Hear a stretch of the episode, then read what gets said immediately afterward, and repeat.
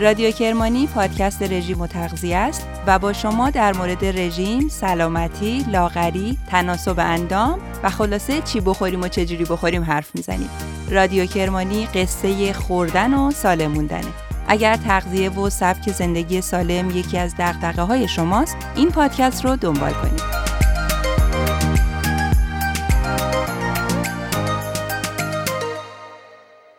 سلام.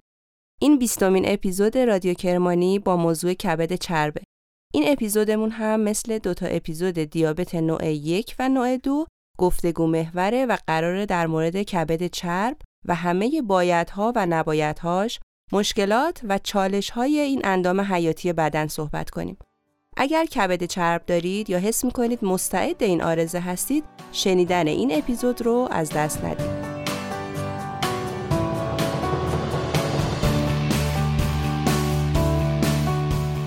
یه خبر خوب برای شنوندگان پادکست رادیو کرمانی. نیمه آبان 1401 کمپین رژیم هفت ایار دکتر کرمانی کلید می‌خوره. چرا هفت ایار؟ چون هفت روز فرصت داری تا این رژیم رو با ایار سلیقه و سلامتیت محک بزنی. رژیم رو دریافت کن و هفت روز باهاش سر و کله بزن. سوالاتت رو از پشتیبانی بپرس و روزمنو رو بالا پایین کن. این رژیم زمانت بازگشت وجه داره و اگر به هر دلیلی نخواستی ادامه بدی با خیال راحت می‌تونی هزینهش رو کامل پس بگیری. رژیم هفت ایار دکتر کرمانی مطابق سفره و سلیقه شماست و فرصتش محدوده.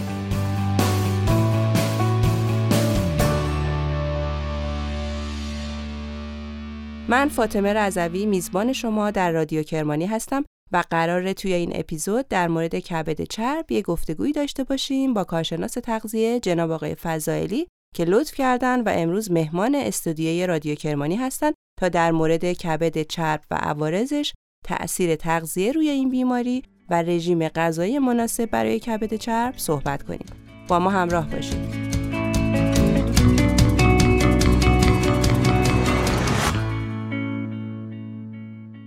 کبد یکی از اعضای حیاتی بدن ماست. این عضو می‌تونه دائم خودش رو بازسازی کنه برای همینم کبد یک عضو قابل پیونده چون کبد اهدا کننده خودش رو بازسازی می‌کنه و به اندازه اصلیش برمیگردونه. کبدی که پیوند زده شده هم رشد می‌کنه تا به اندازه‌ای که مناسب بدن گیرنده است برسه. اما باید بدونید کبد با وجود این ویژگی شگفتانگیز ضد ضربه نیست و اتفاقا خیلی هم آسیب پذیره و باید حسابی ازش مراقبت بشه. حالا با این مقدمه خواستم عرض کنم موضوع این بار ما کبد چرب و راه و روش های درمان این عضو حساس بدنه که اگر خوب ازش مراقبت نکنید و حواستون بهش نباشه به خودتون میاید و می‌بینید ای دل غافل! کبدتون چربه و روی گرید یک یا دو یا خدای نکرده سه هم قرار گرفته. این زنگ خطریه که از غذا هیچ صدایی هم نداره. چرا میگیم صدا نداره؟ چون آرزه کبد چرب معمولا بدون علامت و نشانه های اولی است. بعدم اینکه درسته که چاقی نقش زیادی توی کبد چرب داره و خیلی از کیس های این بیماری اضافه وزن هم داشتن. اما لازمی چرب شدن کبد چاقی نیست. بدانید و آگاه باشید که موارد زیادی از ابتلا به کبد چرب گزارش شده که اضافه وزن نداشتن.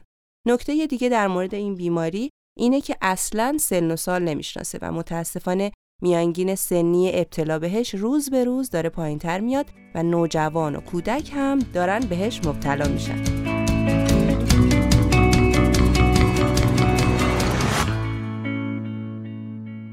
سلام آقای فضایلی خیلی خوش اومدید.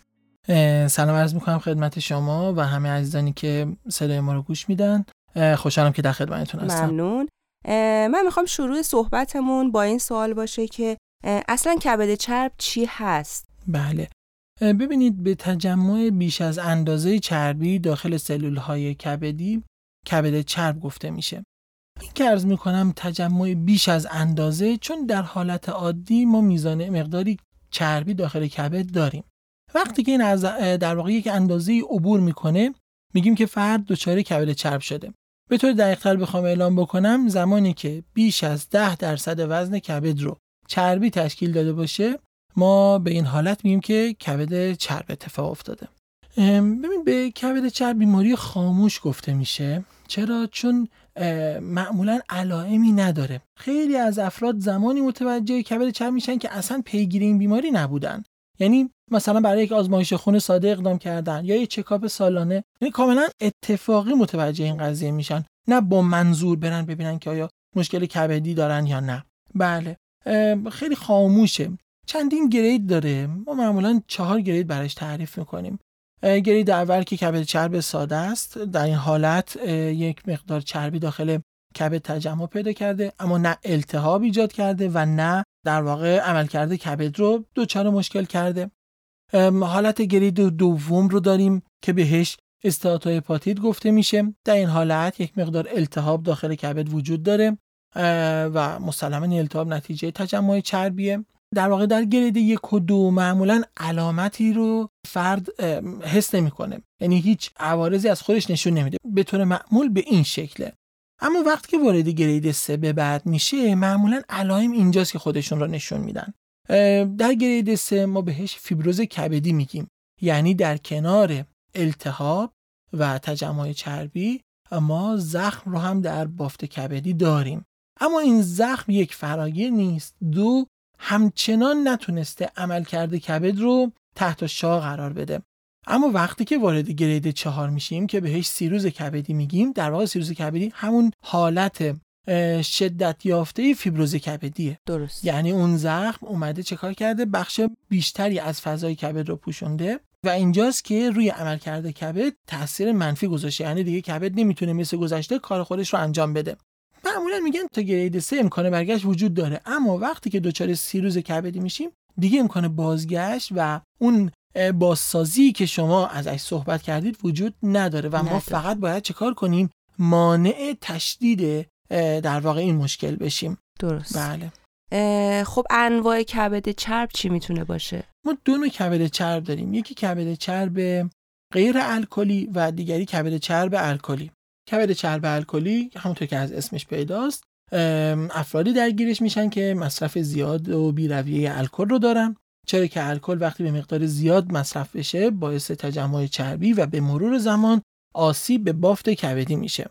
و کبد چرب غیر الکلی که مسلما دیگه وابسته به مصرف الکل نیست می‌تونه نتیجه ژنتیک باشه می‌تونه نتیجه مصرف مواد غذایی ناسالم باشه. یعنی یک در واقع برنامه غذایی اشتباه و مستمر یعنی از دیرینه با فرد بوده باشه. درست. می‌تونه از کنم خدمتتون که نتیجه داروهایی باشه که فرد استفاده می‌کرده. این هم در دراز مدت تاثیر خودش رو نشون میده. بله. شاید قبلا می‌تونستیم بگیم که اکثر افرادی که داخل ایران دچار کبد چرب میشن حتما از نوع غیر الکلی اما الان در در واقع سالیان اخیر یک مقداری آمار جابجا شده. چرا که مصرف مشروبات الکلی افزایش پیدا کرده. درسته. از علائم کبد چرب چیه؟ یعنی چه علائمی باید داشته باشیم که متوجه بشیم امکان داره به کبد چرب مبتلا شده باشیم؟ همونطور که پیش از این عرض کردم معمولا ما در گرید یک و دو کبد چرب علائمی نمی‌بینیم.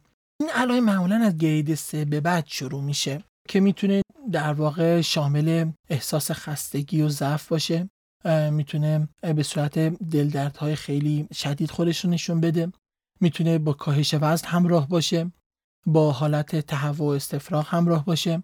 می‌تونه در درجات بالاتر باعث زرد شدن پوست و سفیده چشم بشه و البته می‌تونه باعث برجسته شدن عروق در سطح پوست بشه یعنی به صورت برجسته تر خودشون رو نشون بدن. در واقع وقتی که به مرحله سیروز کبدی می‌رسیم علائم خیلی بارز میشه. یعنی فرد می‌بینه که به جد دچار مشکل شده. از خارش های شدید پوستی گرفته تا همون حالت تهوع و کاهش وزن و البته زردی پوست و سفیده چشمی که عرض کردم. خیلی علائم مشهود میشه. هر چقدر که در گرید یک و دو ما علامتی رو نمی‌بینیم در فیبروز پیشرفته یا در واقع سیروز کبدی علائم بیشتر و بیشتر خودشون رو نشون میدن. درسته. پس اگر گرید یک یا دو داشته باشیم فقط با آزمایش می‌تونیم تشخیص بدیم؟ تقریبا میشه گفتش که فقط با آزمایش قابل تشخیصه. خب؟ یعنی هیچ علائمی نداره خاموشه در واقع. بسیار خاموشه. عرض کردم اکثر اوقات به این ترتیب خیلی بعیده که در گرید یک و دو فرد از یکی از این علائمی که من درس کردم گلایه کنه. یا اصلا متوجهش بشه. خب؟ معمولا از گرید سه به بعده یه مورد جامون در رابطه با علائم کبد چرب اون بله. هم در حالت پیشرفته آسیت شکمیه. یعنی در واقع تورم ناحیه شکمه به دلیل تجمع آب در این در واقع در ناحیه شکم این قضیه اتفاق میفته. که پیش از اینم گفتم در حالتی که ما دچار سیروز کبدی شده باشیم معمولا به این ترتیب خودش رو نشون میده. درست. خب آقای فضایلی چه کسانی بیشتر به کبد چرب مبتلا میشن؟ مسلما افرادی که مصرف نوشیدنی های الکلی اون هم به صورت بیرویه دارن در درجه اول است. افرادی که اضافه وزن دارن و از چاقی رنج می‌برن علل خصوص چاقی شکمی اونها در معرض کبد چرب قرار دارن. افرادی که چربی خون بالایی دارن علل خصوص تریگلیسیرید بالا و البته در رابطه با کلسترول همین قضیه صادقه اما تریگلیسیرید بالا بیشتر شما رو در معرض کبد چرب قرار میده. میشه گفتش که کسانی که کمکاری تیروید هم دارن جز ریسک فاکتورها هستن. افرادی که مصرف طولانی مدت داروهای استروئیدی رو دارن یا برخی از داروهایی که برای آریتمی استفاده میشه اونها هم در معرض کبد چرب قرار دارن. افرادی که مبتلا به دیابت نوع یک یا دو هستن هم به همین ترتیب. درسته. حالا این سوال پیش میاد که چرا انقدر ابتلا به کبد چرب شدت گرفته؟ انقدر آمار ابتلاش رفته بالا و انقدر میانگین سنیش اومده پایین. راستش بخواید پیش از این خیلی برای افراد قابل تشخیص نبود کبد چرب. از یه جایی به بعد خیلی روی این قضیه حساس شدن. یک دو. ببینید اون چه که ما الان داریم در زندگیمون انجام میدیم چیه؟ بی تحرکی. اکثرا هیچ احتمامی به ورزش و داشتن تحرک نمیورزیم. ماشاءالله اینقدر دغدغه های فراوان وجود داره که من واقعا به برخی از افراد می‌خوام توصیه کنم ورزش کنید نمی‌دونم تحرک داشته باشید. واقعا بعضی موارد یه مقدار دل خوش می‌خواد که اکثرا ندارن. اما خب الان دیگه در حال حاضر به خصوص توی کشور ما بیداد داره می‌کنه بی تحرکی رو عرض می‌کنم. در کنار این ما خیلی فست فود خور شدیم. خیلی سراغ غذاهای ناسالم میریم. چه ما چه بچه هامون درست. از اونجایی که پدر مادر خیلی مشغولیت ذهنی دارن سعی می‌کنن در واقع هر آنچه که فرزندش میطلبه هر آنچه که می‌تونه در لحظه فرزندش رو راضی نگه داره براش برآورده بکنه. خب بچه هم مسلما عاشق چیپس و پفک و فسفود هایی که پیش از این عرض کردم هستن. برای همین گرایش بچه هم به سمت اونها بیشتر شده. پدر مادر کمتر روی تغذیه فرزندانشون تمرکز دارن. همه اینا کنار همدیگه باعث شده که هم میانگین سنی این بیماری کاهش پیدا بکنه هم تعداد افراد مبتلا بسیار افزایش چشمگیری داشته باشه. طبق آماری که از برخی کشورها به دست اومده حدود 20 تا 30 درصد جمعیت این کشورها دچار کبد چرب هستن. فکر نمی کنم من آمار دقیق در رابطه با ایران ندارم اما فکر نمی کنم واقعا کمتر از 30 درصد باشه آمار کبد چرب در کشورمون. درست. بله. اصلا وظیفه کبد توی بدن چیه؟ چی کار می‌کنه توی بدن ما؟ بسیاری از اعمال حیاتی بدن توسط کبد انجام میشه. تولید آلبومین تولید صفرا کنترل در فرآیند کنترل قند خون نقش داره در فرآیند لخته شدن خون نقش داره. ارز کنم خدمتتون که تنظیم اسیدهای آمینه متابولیسم چربی پروتئین و کربوهیدرات مسائل بسیار مهمی وظایف بسیار مهمی بر عهده کبد یعنی یک عضو فوق العاده فعال و پرکاره. وقتی میگیم که کبد چرب می‌تونه منجر به نارسایی کبدی یا در واقع پایین اومدن عمل کرده کبد بشه ما داریم در رابطه با تمام مسائل صحبت می‌کنیم. یعنی اگر خدای نکرده کبد چرب پیشرفت بکنه برسه به مرحله فیبروز و سیروز علل خصوص سیروز کبدی می‌تونه مشکلات جدی برای سلامتی فرد ایجاد بکنه. دور از جون همه حتی می‌تونه منجر به فوت هم بشه. درسته. خب ابتلا به کبد چرب چه بیماری های دیگه ای رو می‌تونه به دنبال خودش داشته باشه؟ چه عوارضی داره این کبد چرب؟ ببینید تا گرید دو می‌تونه مشکلی برای ما ایجاد نکنه. کبد چرب در گرید های بالا مثل سه و چهار علل خصوص در گرید چهار می‌تونه باعث ایجاد نارسایی کبدی و حتی بروز سرطان کبد بشه. همچنین در کبد چرب ما بزرگ شدن تحال رو هم گاهی اوقات می‌بینیم. درسته. درمانی برای کبد چرب هست آقای فضالی درمان بهترین درمان برای کبد چرب. اگر الکلی باشه مسلما محدود کردن یا حذف کامل الکل و اگر غیر الکلی باشه کاهش وزن. بدون شک در ردیف اول درمان قرار می‌گیره. خط اول درمان کاهش وزنه. حتی شده 5 درصد اضافه وزن رو هم شما کاهش بدی می‌تونید تاثیر مستقیمش رو رو عملکرد کبد ببینید. اول از همه کاهش وزن برای درمان. گاهی اوقات درمان دارویی هم در نظر گرفته میشه. اما درمان دارویی نه اینکه مستقیم بره روی کبد کار بکنه. مثلا شما فرض کنید من تریگلیسیرید بالایی دارم. کلسترول بالایی دارم. یا مثلا فشار خون بالایی دارم. هر کدوم از اینها ما گفتیم خطر ابتلا به کبد چرب رو افزایش میده. برای همین درمان دارویی در رابطه با بیماری هایی که عرض کردم می‌تونه کمک کنه به بهبود کبد چرب یه سری در واقع مکمل هم هستن مثل ویتامین ای یا امگا 3 برای افرادی که کبد چرب دارن توصیه میشه که اینها ضد التهاب هستن و می‌تونن تا حدودی به برطرف کردن التهاب پیش آمده در کبد کمک کنن. در افرادی که کبد چرب غیر الکلی دارن گاهن متفورمین هم تجویز میشه. متفورمین اگر یادتون باشه ما در دیابت نوع دو می‌گفتیم که افراد بله. استفاده می‌کنن برای اینکه حساسیت به انسولین رو افزایش بده. اما در رابطه با درمان غیر دارویی بخوام مواردی رو عرض بکنم مسلما می‌تونم اشاره بکنم به بهبود در واقع سبک زندگی فرد. این سبک زندگی می‌تونه هم شامل فعالیت میزان فعالیتی بشه که فرد در طول روز انجام میده و هم غذاهایی که استفاده می‌کنه. مسلما داشتن روزی 45 دقیقه تا یک ساعت فعالیت فیزیکی می‌تونه کمک بزرگی به بهبود کبد چرب بکنه. در کنار اون محدود کردن مصرف نمک استفاده از لبنیات نیمچرب یا کم چرب به جای لبنیات پرچرب محدود کردن مصرف شکر. از من می‌پرسید شکر رو محدود نکنید. شکر رو حذف کنید. حذف کنید. بله. بسیار کمک می‌کنه. میگن شکستن شکر برای کبد به همون اندازه دشواره که الکل هست. خب دیگه ارز کنم خدمتتون که تا می‌تونیم از کربوهیدرات های تصفیه شده استفاده نکنیم. مصرف سبزیجات رو حتما در برنامه غذاییمون بگنجونیم. همراه نهار همراه شام حتما از سبزیجات استفاده بکنیم. از میوه‌جات هم به همین ترتیب.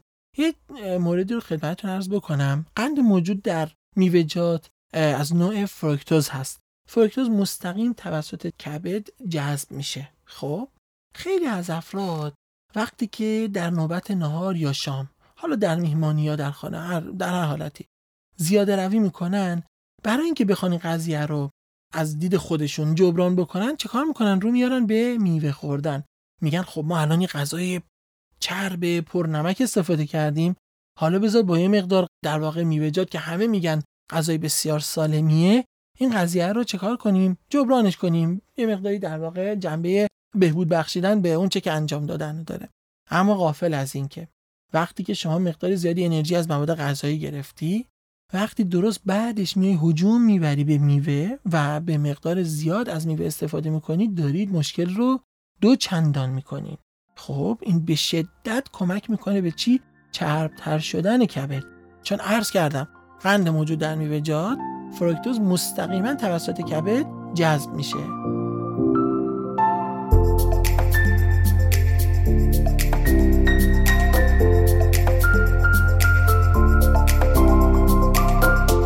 رادیو کرمانی قصه خوردن و سالموندنه یک کد تخفیف اختصاصی داریم برای شنوندگان اپیزودهامون. می‌تونید حین ثبت نام رژیم دکتر کرمانی با درج کد لاتین رادیو رژیمتون رو با تخفیف ویژه دریافت کنید و لاغر و خوشندام بشید.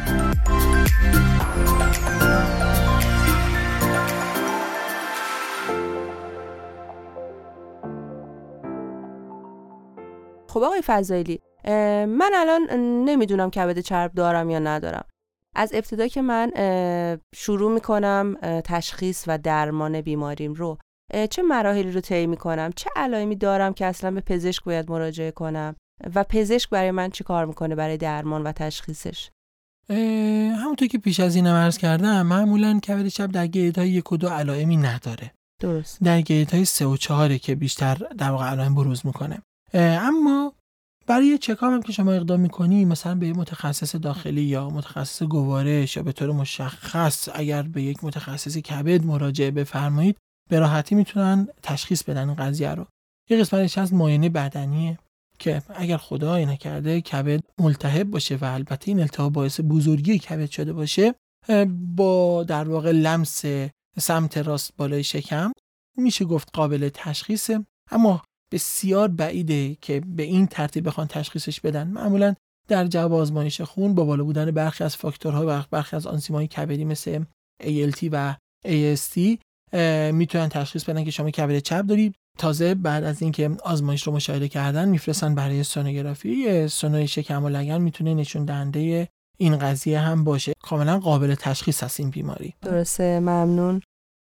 خب شنیدیم که یه سری گیاهان دارویی مفیدم برای کبد چرب هست مثل خارمریم، چای سبز، شیرین بیان، زرچوبه اینا اصلا واقعا تاثیر دارن یا در مورد خواصشون اغراق شده است؟ من در رابطه با چای سبز و زرچوبه می‌تونم عرض بکنم که بله امکان داره که بتونن کمک بکنن چون چای سبز مملو از پلیفنوله که خصلت ضد التهابی داره. در کنار اون زرچوبه مملو از کرکمینه که فوق العاده ضد التهاب عالی هست. بله این دو رو می‌تونم تایید کنم. درسته ممنون. خب آقای فضایلی چطور می‌تونیم از ابتلا به این بیماری پیشگیری کنیم؟ وقتی که اشاره کردم به اینکه افرادی که چربی خون بالایی دارن افرادی که قند خون بالایی دارن یا نمی‌دونم ارز کنم خدمتتون که فشار خون بالایی دارن بیشتر در معرض این بیماری قرار می‌گیرن مسلما شما به این سه توجه بفرمایید. اکثر افرادی که اضافه وزن دارن این سه رو هم دارن. نمی‌تونم بگم همشون در واقع بخش قابل توجه افرادی که چاق هستن یا اضافه وزن دارن مشکل چربی خون بالا یا مشکل از خدمت قند خون کنترل نشده یا حتی فشار خون بالا رو دارن. پس ما میایم حمله می‌کنیم به مبدع این قضايا مسلما بهترین راه برای پیشگیری از این بیماری حفظ وزن در حیطه نرماله. درست. یعنی اینکه اصلا در واقع جلوگیری بکنیم از اینکه دچار اضافه, اضافه وزن بشیم. این بهترین راه پیشگیریه. بله ما مثلا میگیم استفاده از مواد غذایی که حاوی امگا 3 هستن می‌تونه بسیار مفید باشه. مصرف تا سه فنجان قهوه در طول روز می‌تونه کمک کنه به عملکرد بهتری کبد. ارز کنم خدمتتون که در کنار این داشتن ورزش و تحرک می‌تونه بسیار عالی باشه. روزی 45 دقیقه تا یک ساعت. انتظارم نداریم افراد خیلی خودشون رو اذیت و خسته بکنن. خیلی از افراد هم با شنیدن این اپیزود شاید به فکر کاهش وزن بیفتن. به خاطر داشته باشید. کاهش وزن تاثیر مستقیم روی بهبود بیماری کبد چرب داره اما کاهش وزنی که با سرعت بسیار بالا انجام بشه نه تنها بهبود نمیبخشه بلکه این مشکل رو تشدید هم می‌کنه, می‌کنه. خیلی باید مراقب باشین که عجله نکنید. خیلی از افراد هستن به محض اینکه متوجه میشن کبد چرب دارن یا مثلا متوجه میشن که در واقع یک سری مشکلات در جواب آزمایششون می‌بینن که با اضافه وزنشون ارتباط داره. با استرس میرن سراغ کاهش وزن. انتظار هم دارن خیلی سریع وزنشون رو بیارن پایین تا خیلی سریع اون فاکتورهایی که بالا بوده رو کاهش بدن. یا مثلا بیماری مثل کبد چرب رو بهبود ببخشن. به خاطر داشته باشید دقیقا زمانی که شما دارید به سرعت وزنتون رو پایین میارید مثل این میمونه که از چاله در اومدید و دور از جونتون افتادید داخل چاه. بله. نه تنها کمکی به بهبودی نمی‌کنه شاید یک سری از فاکتورها رو پایین بیاره اما واقعا موزلاتی رو ایجاد می‌کنه که حتی داشتن اضافه وزن هم نمی‌تونست اون مشکلات رو باعث بشه. درسته. پس داشتن یه رژیم اصولی و صحیح می‌تونه کمک کنه به درمان و پیشگیری از کبد چرب. بله دقیقا همینطوره.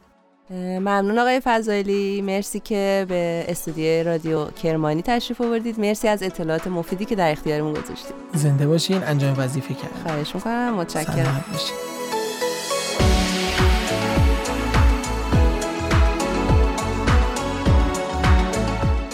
بیستمین اپیزود رادیو کرمانی بود. ممنون که گوش دادین و همراهمون بودین. امیدوارم این اطلاعات مفید باشه براتون و به کارتون بیاد. رادیو کرمانی رو در Castbox subscribe کنید و برامون کامنت بگذارید. این اپیزودها رو توی سایت دکتر کرمانی هم می‌تونید بشنوید و منابعش رو هم مطالعه کنید.